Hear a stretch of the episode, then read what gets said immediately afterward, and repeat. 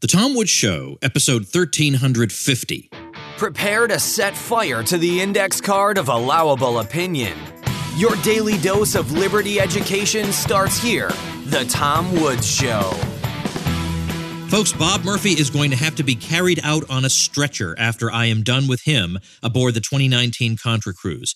We are debating pacifism.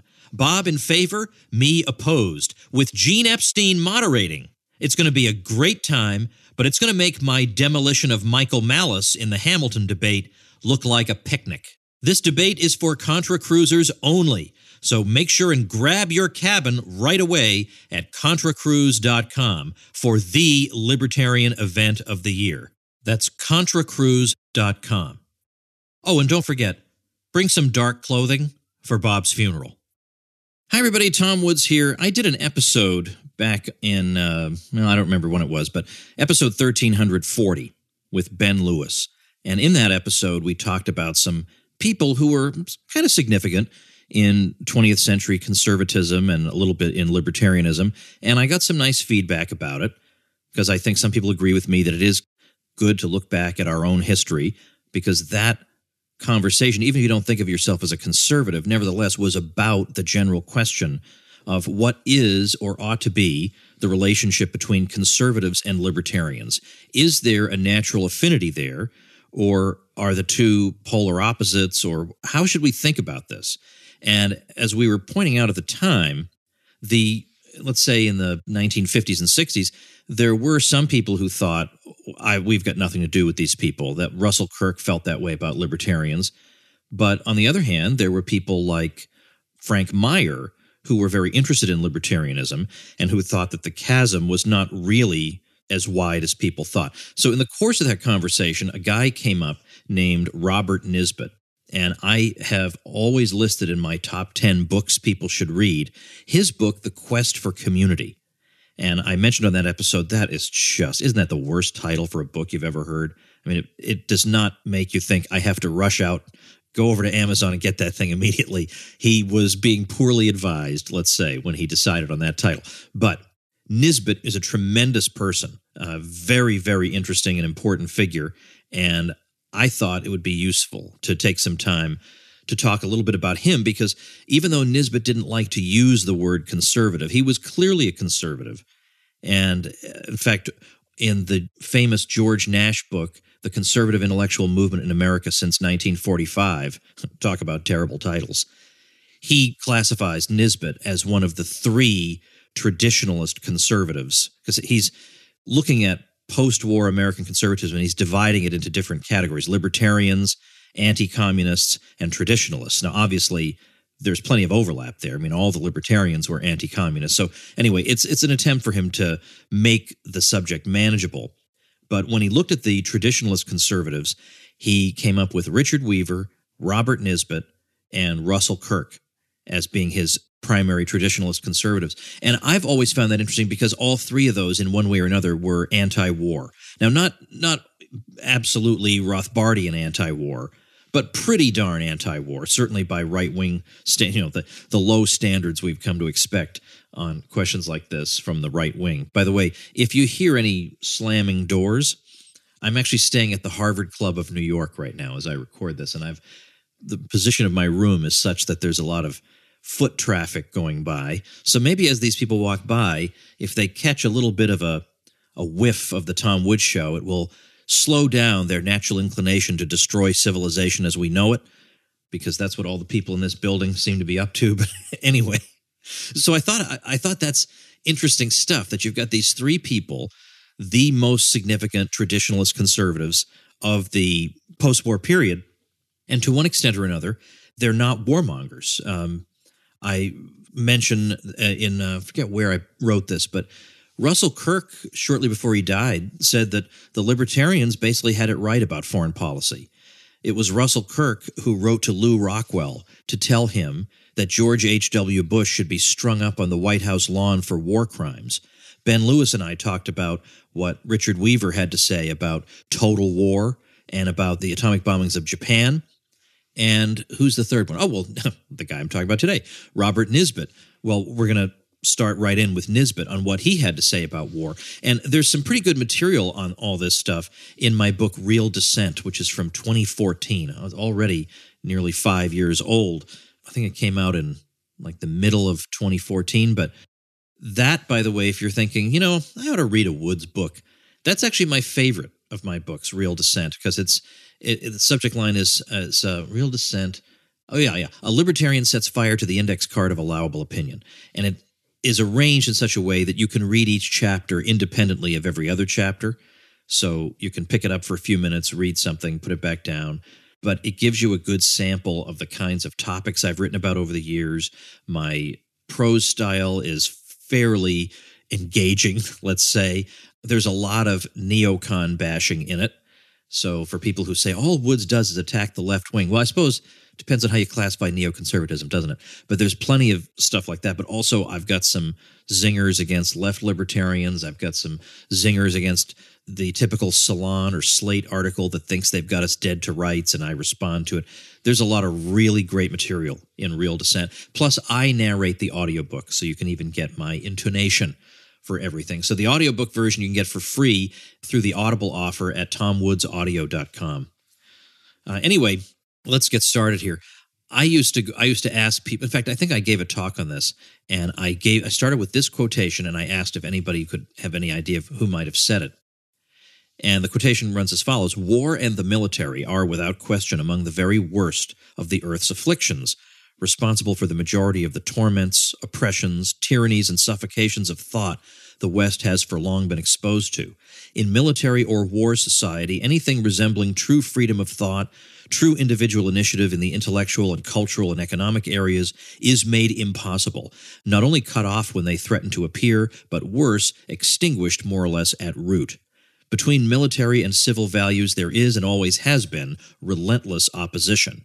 Nothing has proved more destructive of kinship, religion, and local patriotisms than has war and the accompanying military mind. Well, I suppose you can Guess who that is, right? That's Robert Nisbet in 1975 in his book Twilight of Authority.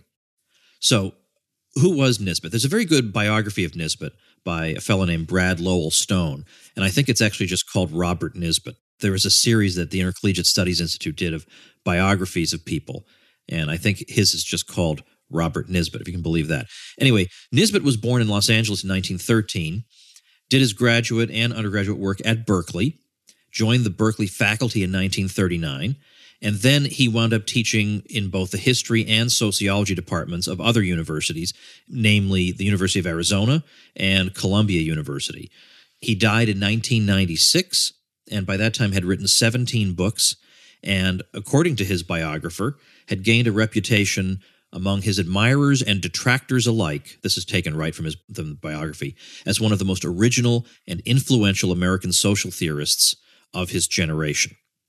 Now, what I'm doing in this episode is not necessarily giving you an overview of all his work, because as you can hear, there's a lot of it, but rather I'm picking out certain themes that I think are interesting to hear coming from one of the three people identified as belonging to the traditionalist wing of conservatism he did spend a good deal of his time traveling in conservative circles. He was at the American Enterprise Institute for several years.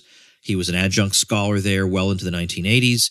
He occasionally wrote for periodicals like Commentary, which was a, or is, I think they still publish it, is a, a neoconservative publication.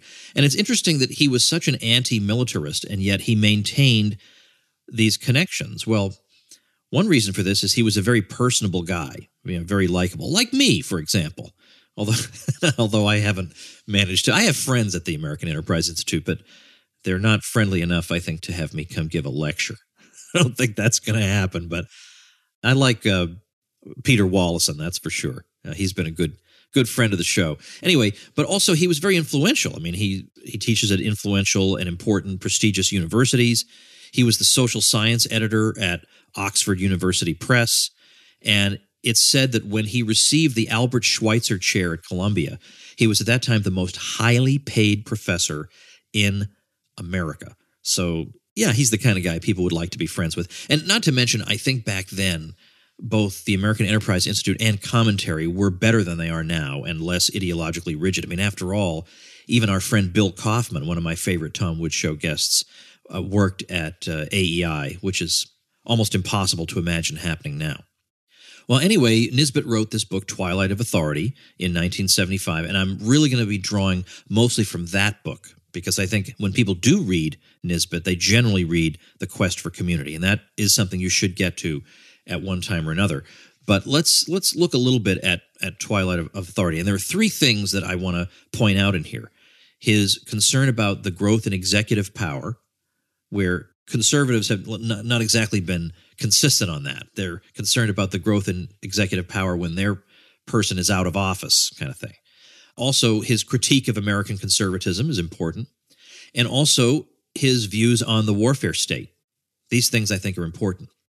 So, one thing I want to say about the quest for community the argument in there basically runs as follows that every major modern political philosopher in the West, so I guess you could start with Hobbes and go down through. I mean, even Locke believes in a unitary state. Locke is not talking about secession.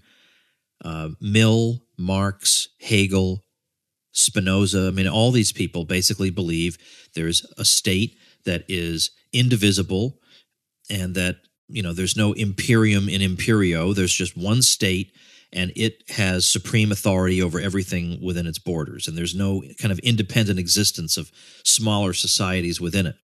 So they take as their starting point that what you have is a central state that rules over an undifferentiated aggregate of individuals. And this state is legally and temporally prior to and superior to all subsidiary associations. This is the model of political organization that we've had in the West since the French Revolution. So every competing center of authority, whether it's family, local community, church, any number of others, is going to be increasingly subordinated to the central state. That's the logic of the system, and that's how it works itself out. And as I said on that Ben Lewis episode, part of the reason that totalitarianism triumphed as it did in the 20th century, in Nisbet's view, was that these deracinated men who had been stripped of their traditional social identities that these intermediary associations had once provided for them were longing for something to put in their place. And that sense of belonging could be fulfilled in the totalitarian state, which developed on the ruins of these associations. And so it became a crude substitute for the social identities that smaller associations that had been suppressed or marginalized by the massive bureaucracy at the center had once forged for people. Now, Nisbet never said that the United States was a totalitarian state or anything like that, but he's concerned about the centralization of power, and particularly in the hands of the president, and at the expense of smaller and more immediate associations. When the state is going to take care of, you know, children from birth and I mean all these kinds of functions, it's usurping the power of more local institutions. And those local institutions atrophy as a result, and you're left with just the central state and individuals, which is just the way they like it. The whole cult of personality around the president was just horrific for Nisbet this mystique that had come to surround the American president. And he says, I mean, imagine he's writing this in the 1970s and he already sees it. He says, not only what the president thinks on a given public issue, but what he wears, whom he dines with, what major ball or banquet he may choose to give, and what his views are on the most trivial or cosmic of questions. All of this has grown exponentially in the regard lavished by press and lesser political figures upon the presidency during the past four decades. And he says that there were monarchical pretensions in all this, because, as he put it, the first care of royalty is that of being constantly visible and naturally in the best and most contrived possible light for the people. And then Nisbet, uh, these are again Nisbet's words, spoke of a regard for the monarch that makes him virtually sacred in presence that thereby gives his person a privileged status in all communications, and that creates inevitably the psychology of constant, unremitting protection of the president, not merely from physical harm, but from unwelcome news, advice, counsel, and even contact with officers of government. And it's interesting now, apart from that last point, which might be referring to the special relationship that Nixon had with Kissinger when it came to foreign policy decisions, Nisbet's description sounds like it could be the Bush presidency or subsequent presidencies. So, in case it seems overwrought to compare the president with kings of yore, then Nisbet invites us to think about the official iconography, the official ceremony, the architecture, even that now surrounds the American presidency. So he quotes Russell Baker, who wrote for the New York Times, as saying this The Rayburn building dwarfs the Forum of the Caesars. Mussolini would have sobbed in envy. But the Kennedy Center nearly succeeds for barefaced oppression of the individual spirit. Poor Lincoln down the road a piece in his serene little Greek temple would be crumpled like a candy wrapper if the Kennedy Center could flex an elbow. The Pentagon of the warlike 40s is matched by a monstrous new Copagon, home of the FBI, astride Pennsylvania Avenue. The vast labyrinths bordering the mall would make a minotaur beg for mercy. And then he says, this is, this is Baker being quoted by Nisbet. My misgivings are not about the wretched architects who must give Washington what it pays for, but about their masters who have chosen to abandon the human scale for the Stalinesque. Man is out of place in these ponderosities. They are designed to make man feel negligible, to intimidate him, to overwhelm him with the evidence that he is a cipher, a trivial nuisance in the great institutional scheme of things. Now, you can just imagine today Baker would be called an America hater, but Nisbet answered this analysis with sympathy. He says, It has always been thus. Merely compare the public architecture of Greece before and after the rise of Alexander, of Rome before and after Augustus, and before and after the eruption of first Renaissance despots in Italy and then divine right monarchs. The change in American government that has taken place during the past several decades is almost perfectly evidenced by the change in the style and character of its buildings in Washington.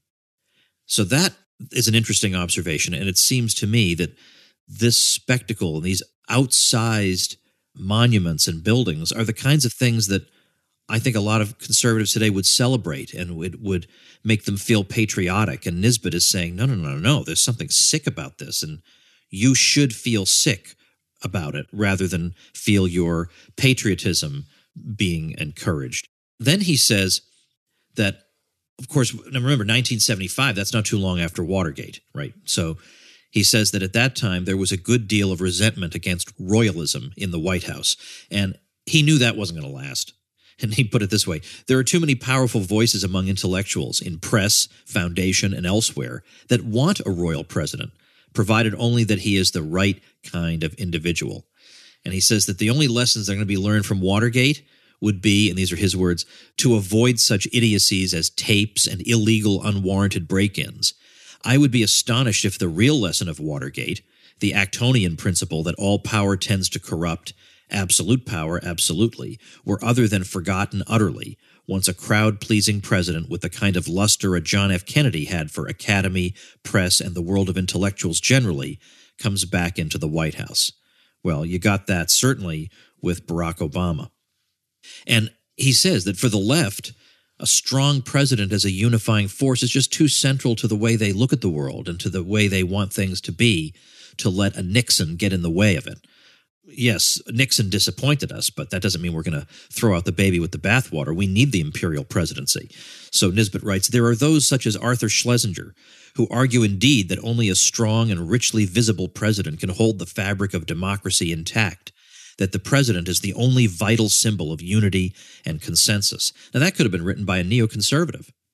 And that's Arthur Schlesinger, who was kind of the House historian of uh, the Democrats before there was a Doris Kearns Goodwin. But it wasn't just executive power that Nisbet thought conservatives were showing no interest in limiting, it was just federal government power. So he writes The prospects for conservatism are hardly bright. It became great by virtue of its fight against power, which is now being converted into a fight for capture of power, central power. And then later in another book, 11 years later, he wrote a book called Conservatism, Dream, and Reality, things had not, in his judgment, improved. Now, he's totally misleading when he uses the, the expression far right, but leave that aside and listen to this. He says the far right is less interested in Burkean immunities from government power than it is in putting a maximum of governmental power in the hands of those who can be trusted. It is control of power, not diminution of power, that ranks high. Thus, when Reagan was elected, conservatives hoped for the quick abolition of such government monstrosities as the Department of Energy, the Department of Education, and the two national endowments of the arts and humanities, all creations of the political left. The far right in the Reagan phenomenon saw it differently, however. They saw it as an opportunity for retaining and enjoying the powers. And the far right prevailed. It seeks to prevail also in the establishment of a national industrial strategy, a government corporation structure in which the conservative dream of free private enterprise would be extinguished. Well, then, what he has to say about the warfare state, again, will come as a surprise to people who get their conservatism, let's say, from other sources. He says, The day is long past when this phrase, national security, was restricted to what is required in actual war as everyone knows, it has been, since World War II under FDR, a constantly widening cloak or umbrella for governmental actions of every conceivable degree of power, stealth, and cunning by an ever expanding corps of government officials. And then he continues As we now know in detail, the utilization of the FBI and other paramilitary agencies by presidents and other high executive department officers for the purposes of eavesdropping, electronic bugging, and similarly intimate penetrations of individual privacy goes straight back to FDR, and the practice has only intensified and widened ever since. Naturally, all such royalist invasions have been justified right down to Watergate under the name of national security.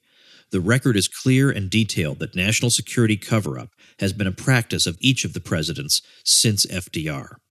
Then he says that of all the misapplications of the word conservative in recent memory, the most amusing in a historical light is surely the application of conservative to great increases in military expenditures.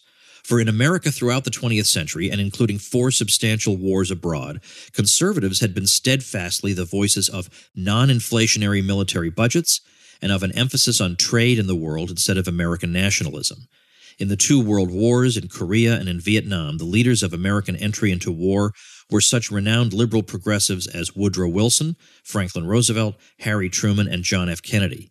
In all four episodes, conservatives, both in the national government and in the rank and file, were largely hostile to intervention, were isolationists indeed. And so, he says that combining traditional conservatism with military adventurism and ideological crusading is a non starter. These things are oil and water. Even in the rhetoric of Ronald Reagan, Nisbet found a great deal that should disturb a traditional conservative. He says President Reagan's deepest soul is not Republican conservative, but New Deal Second World War Democrat. Thus, his well noted preference for citing FDR and Kennedy as noble precedents for his actions rather than Coolidge, Hoover, or even Eisenhower. The word revolution springs lightly from his lips for anything from tax reform to narcotics prosecution. Reagan's passion for crusades, moral and military, is scarcely American conservative. And then he reminds us, uh, that is Nisbet, that it's not right to think that the political left in history has generally opposed war per se. And Nisbet is going to point out that if you look in history, hard leftists generally see a lot of potential in war. And so he says Napoleon was the perfect exemplar of revolution as well as of war, not merely in France, but throughout almost all of Europe and even beyond. Marx and Engels were both keen students of war, profoundly appreciative of its properties with respect to large scale institutional change. From Trotsky and his Red Army down to Mao and Zhou Enlai in China today, the uniform of the soldier has been the uniform of the revolutionist. And then Nisbet says, War is by nature revolutionary in its impact upon a people. Its values are antithetical in the extreme to the values of kinship based society, with its consecration of tradition, conventionality, and age or seniority. And then he says, the revolutionary and the military man both have a disdain for, quote, traditional civil society, its privileges, immunities, and conventional authorities, because these things to them can seem egoistic, venal, needlessly competitive, often corrupt, and fettered by privilege unearned. Careful reading of the memoirs of the great generals in history will, I am sure, reveal as much distaste for all this as one finds in the memoirs of revolutionists. But then also, you don't have to be a leftist that's quite uh, that extreme. We don't have to look just there to find enthusiasm for war. So we look at American intellectuals at the time of World War One. Well, they weren't Lenin, they weren't Mao, but still they were practically unanimous in favoring U.S. entry into World War One, in part because they understood that it represented an opportunity to expand government at home and to bring about institutional change, because they were convinced that wartime economic planning would have good effects. It would erode Americans' beliefs in the limits of government and their beliefs in the rights of private property. And then once you have the experience of wartime planning, it never really fades from the national consciousness. So once you get uh, the New Deal, well, the rallying cry becomes, well, we planned in war, so now we shall plan in peace. And Nisbet says, in terms of frequency of use of such symbols by the national government, he's talking about the ubiquitous war symbolism in the imagery adopted by the New Deal. Nisbet says, in terms of frequency of use of such symbols by the national government, not even Hitler's Germany outdid our propaganda. And then finally, he says that this is not an anomaly. He says, it is in time of war that many of the reforms first advocated by socialists have been accepted by capitalist governments and made part of the structures of their societies equalization of wealth, progressive taxation, nationalization of industries, the raising of wages and improvements in working conditions, worker management councils, housing ventures, death taxes, unemployment insurance plans, pension systems, and the enfranchisement of formerly voteless elements of the population have all been, in one country or another, achieved or advanced under the impress of war. Wow. That's a sample of Robert Nisbet for you and he doesn't sound like a lot of the right wing radio personalities we all know. He sounds uh, rather different, and yet there it is for you, right? This is one of the, and I could have done a similar talk uh, based on Richard Weaver, and maybe at some point I will do that. In fact, that's a good idea for an episode.